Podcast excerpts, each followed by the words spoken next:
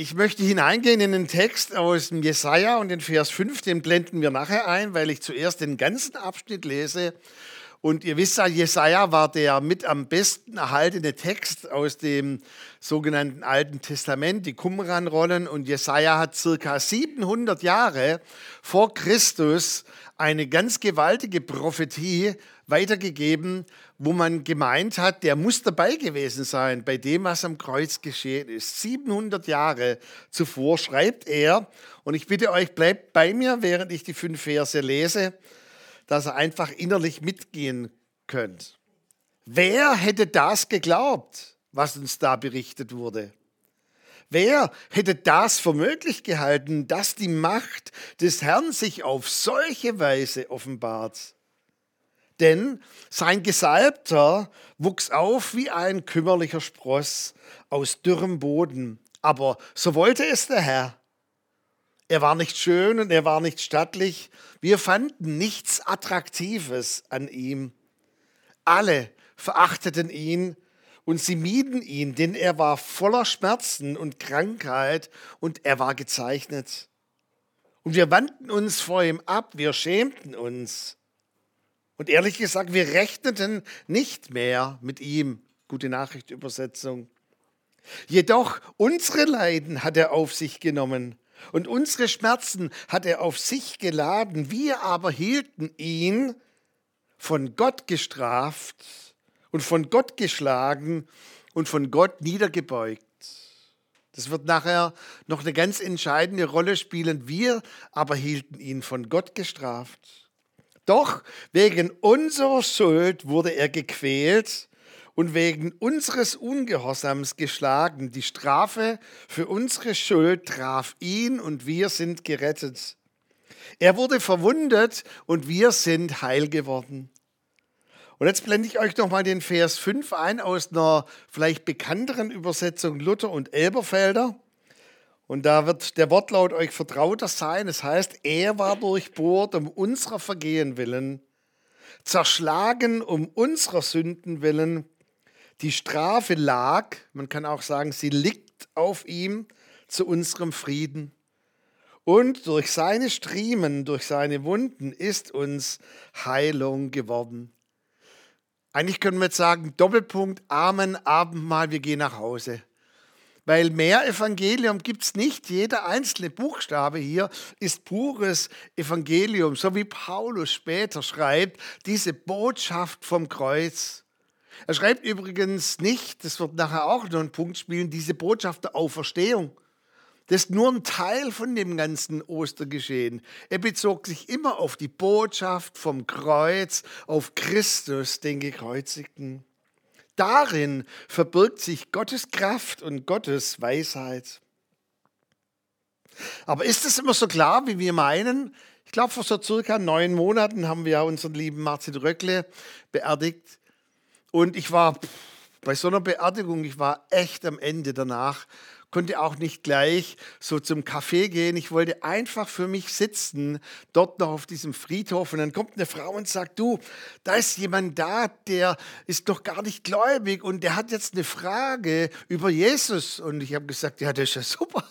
Dann sagen ihm die Antwort.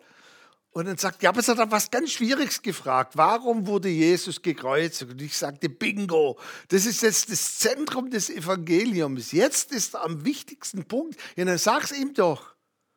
Und die Antwort war, ja, so genau weiß ich's nicht. Irgendwie Schuld und dann war Gott zornig und dann hätten wir sterben sollen und dann starb Jesus.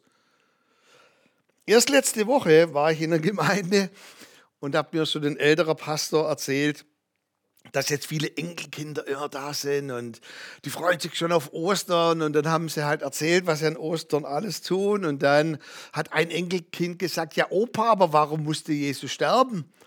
Und dann hat er gesagt, ja, aber dann ist ja der Ostersonntag gekommen. Seht ihr, so einfach scheint es doch nicht zu sein mit dieser Botschaft vom Kreuz. Jesus wurde bestraft. Ja, von wem denn?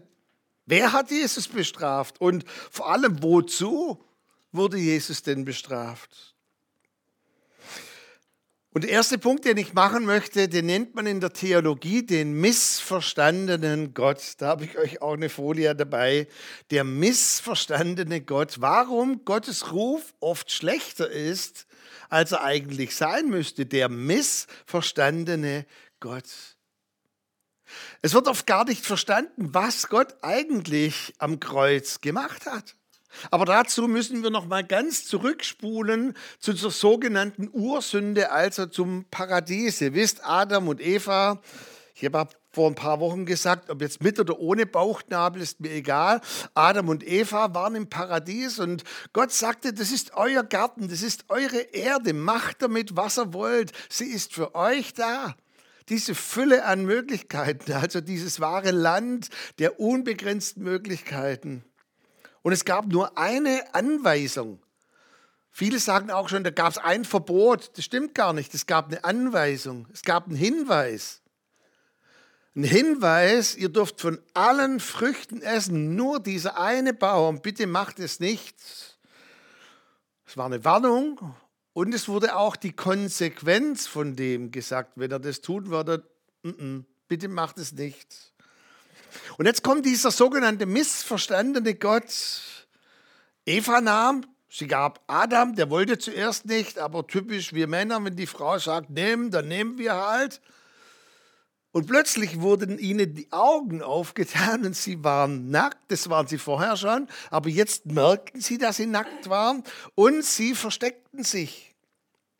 Und jetzt in diesem einen Vers, ganz am Anfang der Bibel, mutiert Gott in der Theologie plötzlich vom liebenden Vater zu einem Rächer, zu einem Richter und zu einem zornigen Gott innerhalb von einem Vers nach wenigen Monaten der Existenz der Menschen. Und es heißt, er suchte sie im Paradies. Adam, wo bist du? Herkomm! So übersetzt es zum Beispiel Luther. Wir werden nachher sehen, dass es ganz anders war, dass es ein Vater der Liebe war, der seine Kinder sucht, die irgendeinen Mist gemacht hatten. Und dann heißt es sogar, dass quasi sie aus dem Paradies hinaus vertrieben wurden. Also dort kommt das Wort Vertriebene das erste Mal vor in der Bibel. Ist ja furchtbar, was Luther hier sagt. Sie wurden hinausgetrieben. Das Wort wird nachher benutzt für Dämonenaustreibung.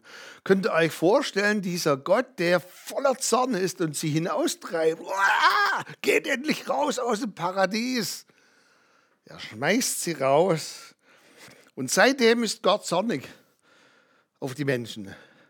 Und er braucht nur ein armes Opfer, bei dem er seinen Zorn entladen kann, bis Jesus sagt, okay, pff, dann mache ich es halt. Wenn du niemand anders findest, ich gehe ans Kreuz. Und dann geht Jesus und der Zorn Gottes, mit jedem Nagelschlag entlädt sich der Zorn Gottes. Ich hoffe, dass ihr so einen Müll nicht glaubt, aber das glauben viele Theologen bis heute noch, dass der Zorn Gottes sich in jedem Schlag dieser Nägel entlud, an diesem armen Opfer Jesus. Und jetzt hat dieser Zorn, der mich hätte treffen müssen, dieser Zorn hat jetzt Jesus getroffen. Ich sage es dir gleich mal richtig, mich hätte nie ein Zorn treffen sollen. Gott war niemals zornig auf die Menschen, er war zornig auf die Sünde. Weißt du, diese Verbote, nennen wir es mal Gesetze, Hinweise, sind immer Immer und immer Zeichen der Liebe. Wenn Gott irgendwas uns sagt, bitte tu dies nicht, ist es immer zu unserem Schutz. Das ist seine Motivation. Und Gott wusste, was geschehen würde, wenn sie nehmen würden von diesem Baum von Gut und Böse. Das bedeutet, wir müssen, bis wir endgültig erlöst werden, muss diese Menschheit immer selber entscheiden, was ist gut und was ist böse. Aber wir wissen das doch, was gut und böse ist, oder? Frag mal Putin, seine Sicht, was gut und böse ist. Und dann frag mal die Menschen in der Ukraine. Oder darf ich es mal anders sagen, für einen Mord an einer Frau, die beim Ehebruch erwischt wurde, in einer Kultur ist es ein Ehrenmord und man jubelt, juhu, wir haben die umgebracht. In anderen Teilen dieser Erde wird der, der sie umgebracht hat, auf einen elektrischen Stuhl gesetzt. Ja, was ist jetzt gut und was ist böse? Wisst ihr, Gott kannte etwas, das wir heute Morgen noch ein paar Mal hören werden, die sogenannte Macht der Sünde. Wir denken immer nur an die Sünde, an die Ursünde. Es geht gar nicht so sehr um Sünde, sondern an die sogenannte Macht der Sünde. Warum nochmal um aller Welt ging so eine Anziehung aus von diesem einen doofen Baum? Warum? Er war schön anzusehen. Und wisst ihr, ist das so, Eva geht da einmal vorbei und dann, hup, dann nimmt sie. Ich glaube, dass die oft daran vorbeigegangen sind. Und hatte so eine Anziehung. Weißt du, je höher die Anziehung, desto zerstörerischer ist die Kraft, die dahinter steckt.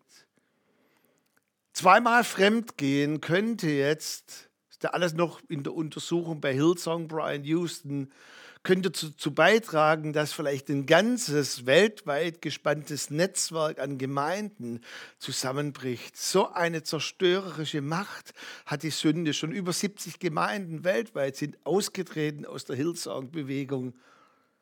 Weißt du, deshalb sagt Gott, ras, renn davon. Josef, wenn du auch schon im Unterhemd bist, ras, geh raus. Das ist nicht, dass Gott uns quälen möchte, sondern weil er weiß um die Anziehungskraft dieser Sünde. Und dann verstecken sie sich. Ja, warum verstecken sie sich? Sie schämten sich. Und dann machen sie sogar diese Unterwäsche. Es ist doch liebevoll ausgedrückt, Feigenblätter, ihr dürft es selber mal nachlesen. Diese Büsche hatten eigentlich Stacheln und auch diese Blätter hatten ganz kleine Stacheln. Ich mag eigentlich keine Unterwäsche aus Stacheln. Also, und Gott kommt und sagt, ey Adam, was hast du da an? Stacheln? Ich meine, wenn du schon eine Unterwäsche jetzt tragen musst, dann machen wir was Richtiges mit Lammfell und so. Und Gott brüllt nicht und sagt, wo bist du? Er kommt wie ein Vater und sagt, Adam, wo bist du denn? Komm mal vor. Und dann spricht er mit ihm wie ein mündiger, wie ein Vater mit einer mündigen Person spricht. Er sagt, Adam, habt ihr etwa gegessen von diesem Baum der Erkenntnis? Wow, wow, wow. Puh. Ihr wisst doch die Konsequenz von dem. Ihr werdet sterbend sterben. Auch wieder in den meisten Bibeln gar nicht so wiedergegeben. Also ihr werdet sterben, ihr werdet tot umfallen. Sie sind nicht tot umgefallen. Sterben, sterben bedeutet, Adam und Eva, ihr werdet jetzt in diesem Zustand, wenn ihr einmal sterben werdet, ewig für euch hinvegetieren, in diesem Nirvana oder nennst, wie du möchtest. Weil eure, eure Seele ist unsterblich. Ihr werdet in diesem unerlösten Zustand bleiben. Puh. Und dann kommt der Rauschmiss, dieses Hinaustreiben. Weißt du, dass dieses Hinaustreiben unsere einzigste Chance war, einzigste, unsere einzige Chance war, die wir als Menschheit hatten, wenn Gott uns nicht aus dem Paradies hinausgetrieben hätte oder hinausgesetzt hätte, wären wir für immer verloren gewesen. Weil der Grund, warum er uns hinausgesetzt hat, war der, dass es heißt, wenn sie jetzt noch in diesem Zustand vom Baum des Lebens nehmen, dann bleiben sie ewig, ewig in dieser unerlösten Art und Weise. Kannst du dir vorstellen, Putin lebt ewig? Ich möchte gar nicht zu Putin gehen. Wir feiern im Sommer dreißig Jahre Ehe, dreißig Jahre für meine Frau Männerschnupfen. Weißt du, dreißig Jahre kann man es vielleicht mit mir aushalten, vielleicht schaffen wir es noch auf fünfzig, aber ewig mit mir zusammen, mit all meinen Macken und Kanten, die nicht erlöst werden, boah, das ist lang. Und Jesus sagte, das ist kein, äh, Gott sagte, das ist keine Strafe, was ich jetzt tue, sondern die Seele, die sündigt, sie muss sterben, das muss zu einem Ende kommen, weil ohne ein Ende wird es niemals neues Leben geben. Das war Liebe, das war ein genialer Plan, dass Gott uns aus dem Paradies hinausnimmt. Und alles, was Gott tut, alles, ist, dass er den Schaden, den wir verursacht haben, repariert. Er ist ein Vater und Richter in dem Sinn. Richter beinhaltet auch dieses Wort, dass er es richtet, dass er es wieder hinbiegt, dass er es wieder in Ordnung bringt, so wie ich früher zu meinem Vater gegangen bin, Papa, Fahrrad kaputt. Und was macht der Papa? Er macht es wieder heile. Und Gott tut alles, dass er alles wieder heil macht für uns. Und dieser Weg, den er wählt, ist die Bewahrung für die Ewigkeit bei ihm. Sonst hätten wir die Ewigkeit in unerlöstem Zustand vollbracht. Tja, und jetzt? Wie geht's weiter? Ganz wichtig, der Punkt Nummer zwei, gemeinsam. Gemeinsam besiegen sie jetzt die Macht der Sünde. Es ist nicht Gott, der sagte, Jesus, ja, bist jetzt endlich offen für diesen Weg. Hm, darf ich dich jetzt hinsenden? So, das heißt, von Ewigkeiten her war dieser Weg vorherbestimmt. Und als das im Paradies geschah, da war Gott nicht sprachlos. Er hat gesagt, ja, jetzt müssen wir uns erst mal überlegen, was machen wir denn jetzt? Sondern er sagte zu dieser Schlange, hör mal her, du wirst ihn in die Ferse stechen, aber er wird dir den Kopf zertreten. Und Jesus schaut jetzt nicht seinen Vater an und sagt, was, darüber haben wir noch nie gesprochen. Das heißt, vor der Grundlegung der Welt war dieser Plan klar. Aber warum braucht es jetzt die Strafe? Wer straft eigentlich und warum das Opfer? Was viele gar nicht wissen, dass dieser sogenannte Opferkult, dass der lange, lange, lange, lange entstand, bevor überhaupt das Gesetz gegeben wurde. Das bedeutet, zwischen dem Paradies und Mose waren zweitausendfünfhundert Jahre. Viele sagen immer, das Alte Testament ist nur Gesetz. Das ist doch völliger Schwachsinn. Die viel größere Zeit im Alten Testament war ohne Gesetz. Und in den zweitausendfünfhundert Jahren entwickelten die Menschen, ohne dass Gott irgendwas gesagt hätte, einen Opferkult. Und es waren ja auch ein paar Beispiele, die uns genannt werden in der Bibel. Baal, Aschera, Moloch, der war der, der Größte, der hat ein Standbild von sich machen lassen mit riesigen Nasenflügeln, wo Feuer herauskam. Und dort hat man kleine Babys bei lebendigem Leib hineingeworfen, um die Götter zu besänftigen. Und als Abraham herausgerufen wurde von Gott, da zeigte er ja an Isaak und sagt, sag mal, Abraham, habt ihr wirklich gedacht, dass ich so ein Gott bin wie Moloch, wie Aschera und wie Baal? Ich werde doch niemals zulassen, dass ein Kind geopfert wird. Ich bin das Opfer. Steht da, Gott braucht keine Opfer, um uns zu lieben. Irgendwie braucht der Mensch etwas, an dem er sich festhalten konnte. Tja, und wer straft jetzt wen? Eine Geschichte, die ein bisschen traurig ist, weil sie auch wirklich passiert ist. Ein Freund von mir, als er noch kleiner war, vier Kinder, war in der Küche, seine Mama hat die anderen drei schon ins Bett gebracht, er konnte irgendwie nicht schlafen, spielte in der Küche, die Mama kochte und auf dem Herd stand ein Topf und dann war zusätzlich noch, das kennt ihr, die ihr Kids habt, so dieses Gitter um die Herdplatten und die Mama sagte wahrscheinlich zehnmal, bitte, bitte, pass auf, nicht auf den Herd greifen, als kommt die Macht der Sünde, das roch so gut. Oh, und dann dampft's. Und je mehr die Mama sagt, nicht hingreifen, kommt diese Macht der Sünde, dieses Verlangen. Je mehr Grenzen, desto mehr muss man Grenzen übertreten. Es kam, wie es kommen musste. Sie hat kurz nicht aufgepasst. Er nimmt diesen Topf und leert ihn sich von oben bis unten über seinen kleinen Körper. Und natürlich, die Mama schreit jetzt und brüllt, dann mach doch deinen Scheiß alleine. Ich helfe dir nicht, wenn du mir nicht zuhörst, oder? Die wäre das Jugendamt gekommen. Die Mutter rast voller Tränen ins Bad, wirft ihn in die Badewanne, klar, äh, klares, äh, äh, kaltes Wasser drüber. Und sie versucht zu retten, was noch zu retten ist. Und jetzt frag dich mal, wer strafte hier wen? Hat der Herd gestraft? Das Wasser gestraft? Die Mutter gestraft? Oder war es letztendlich die Handlung dieses Kindes selber, quasi, dass die Handlung eine Konsequenz mit sich gebracht hat. Natürlich macht sich diese Mutter für immer Vorwürfe. Weißt du, das ist auch mit Menschen, mit denen ich spreche, wenn sie in der Seelsorge was bekennen, sei es ein Seitensprung oder andere Dinge, dass sie sagen, warum nur? Wie konnte ich so blöd sein? Warum habe ich das nur gemacht? Das ist die Macht der Sünde, die uns anzieht. Richard Rohr, ein katholischer Theologe, von dem ich nicht alles teile, aber das ist cool, was er da gesagt hat.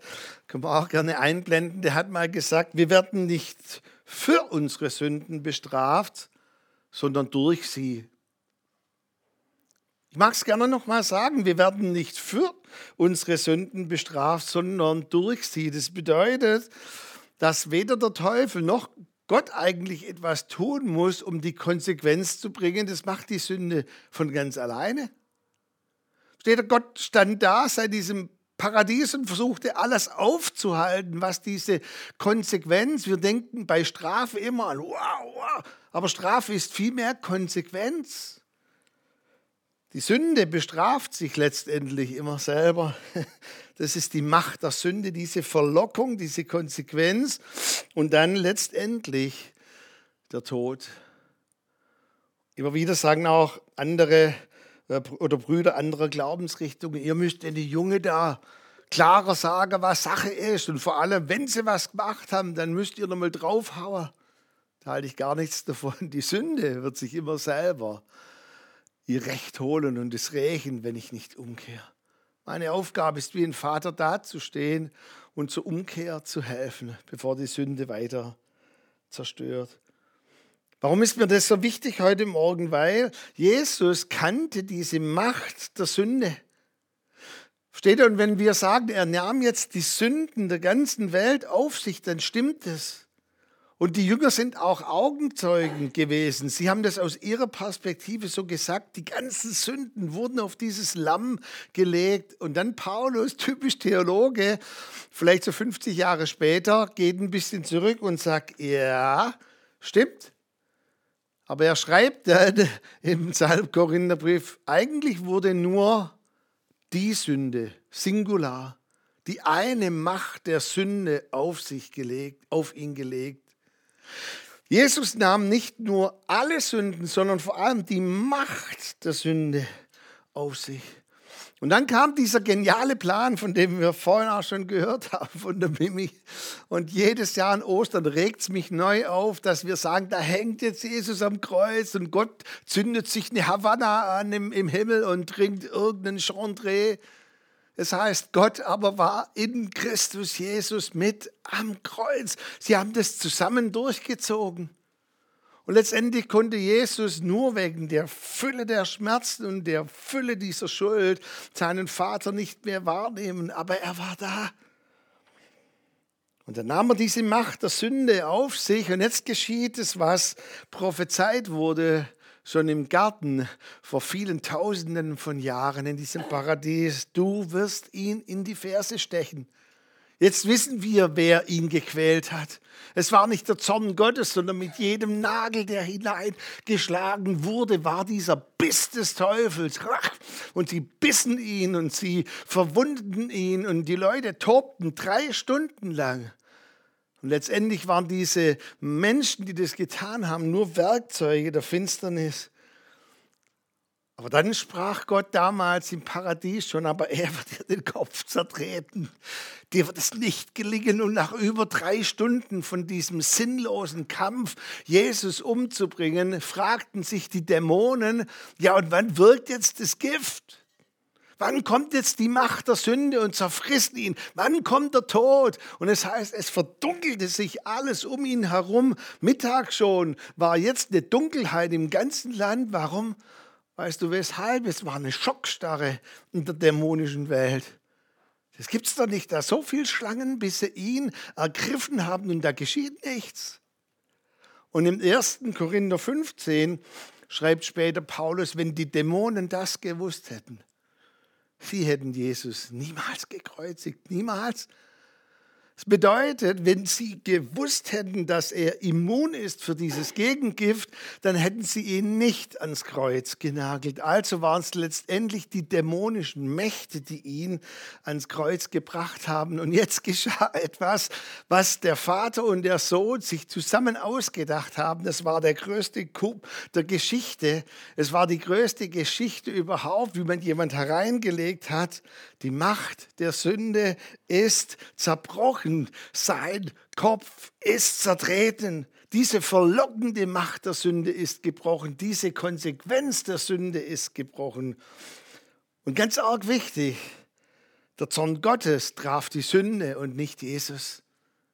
Das ist ganz arg wichtig, dass wir das verstehen. Klar hing dort Jesus, aber der Zorn Gottes, er war niemals zornig über uns, noch war er zornig über seinen Sohn, sondern zornig über diese zerstörerische Macht der Sünde. Und er vernichtete diese Macht. Und Mimi hat es vorhin gesagt, alles, was bisher zerstört wurde durch die Sünde, alles wurde wieder erlöst. Und dann sagte Jesus, es ist vollbracht. Am Ende dieser drei Stunden, er brüllte hinaus, der Vorhang zerriss von oben nach unten. Und dann dieses, dieser Ausspruch vollbracht heißt eigentlich so viel, wir sind am Ziel, Teleios, Teleskop. Das Navi sagt, angekommen. Wir sind am Ziel, wir haben es geschafft. Juhu, wir haben den Feind und die Mächte der Finsternis reingelegt. Und vielleicht könnt ihr da mal nachdenken, ich möchte da keine neue Lehre so reinbringen, aber das ist meine persönliche Überzeugung, dass Jesus nicht starb in dem Sinn, sondern er hat sein Leben nun selber ausgehaucht und gesagt, die könnten noch drei weitere Stunden draufhauen. Niemand kann mir mein Leben nehmen, hat er selber gesagt, es sei denn, ich gebe es von selber hin. Und dann sagt der Vater, in deine Hände lege ich meinen Geist. Und es ist das Wort, wie wenn man ein Kind zu Bett bringt. Ich berge mich jetzt bei dir, Papa. Dort lege ich mich hinein. Und dann heißt es, und dann starb er, als er es selber wollte. Und wisst ihr, die Totengräber der Hölle, die jetzt normalerweise kommen, alle üblen Dämonen, kommen immer, wenn jemand stirbt. Die standen wie angewurzelt. Und die konnten sich nicht bewegen. Warum? Weil in dem Moment, als Jesus starb, er nicht im Reich der Toten war als ein Toter, sondern als ein Lebendiger. Und er durchschritt die Hölle, er predigte des Evangeliums, er nahm Gefangene mit sich. Und die Auferstehung war letztendlich nur die logische Konsequenz. Deshalb konnte auch Jesus nachher nicht verstehen, dass alle immer gesagt haben, boah, du bist auferstanden, ist ja super. Ich sag, das war doch logisch. Wie sollte der Tod mich halten können? Letzte Folie und dann dürft ihr euch gerne schon bereit machen, bevor wir dann ins Abendmahl gehen. Es ist ein guter Freitag, ein Good Friday. Jesus war nicht das Opfer, an dem sich endlich Gottes Zorn entladen konnte, sondern sie hatten einen Masterplan gemeinsam, um die Macht der Sünde zu vernichten. Hey, und ich möchte uns wirklich sagen, Gott war, er ist und er bleibt immer der ewige, der gute Vater. Er ist niemals mutiert zu einem Rächer, sondern sein Zorn war ausschließlich dazu da, um die zerstörerische Macht der Sünde zu brechen. Und gemeinsam gingen sie diesen Weg. Wir sind frei von dieser Macht. Der Kopf ist zertreten. Und ich darf jetzt auch sagen, wir müssen nicht bis Ostersonntag warten, bis wir den Sieg feiern. Der Sieg wurde bereits am Kreuz errungen. Die Auferstehung war nur der Beweis, wie die Theologen sagen. War nur das i-Tüpfelchen. Jetzt wird es sichtbar für uns alle. Jetzt begreift es auch der Letzte in Hirschlanden und in Stuttgart-Weilimdorf. Aber der Sieg war am Kreuz schon errungen. Und ich möchte auch, dass wir in der Haltung auch das Abendmahl einnehmen. Und dann noch, lasst uns auch einen Unterschied machen. Dort, wo wir leben, wo wir wohnen, ist der letzte Aspekt. Ich habe vor zwei Tagen einen sehr erschütternden Bericht gehört, den Report über die sogenannten christlichen Feiertage. Und Ostern ist da der hochheilige Feiertag, wie die Flüchtlinge der ersten Welle und vor allem die, die jetzt kommen aus der Ukraine, wie sie schockiert sind, wie wenig Ostern für uns eigentlich noch eine Rolle spielt.